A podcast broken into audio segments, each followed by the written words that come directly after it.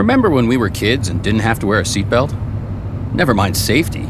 The car was like a jungle gym, lying on the floor, climbing over seats, bouncing to the roof. It's not a trampoline. Road trips meant your parents playing referee as you jumped on your siblings, climbed into the back of the station wagon for a nap before crawling up to the front seat to play with the radio. Stop touching the station button. And if Pops had to slam on the brakes, hopefully his right arm would catch you before you hit the windshield. Yeah, indoor tanning is like that.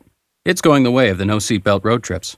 But today, we have to call it what it is, a risk. Because going just once can increase the risk of melanoma, the deadliest skin cancer, by 59%. You don't need to be strapped to your seat to see why that's bad. So if you're a parent, let your kids know about the dangers of indoor tanning. Protect your kids. Have the talk. Learn more at thebigburn.ca. An Alberta Prevents Cancer Initiative. Brought to you by Alberta Health Services.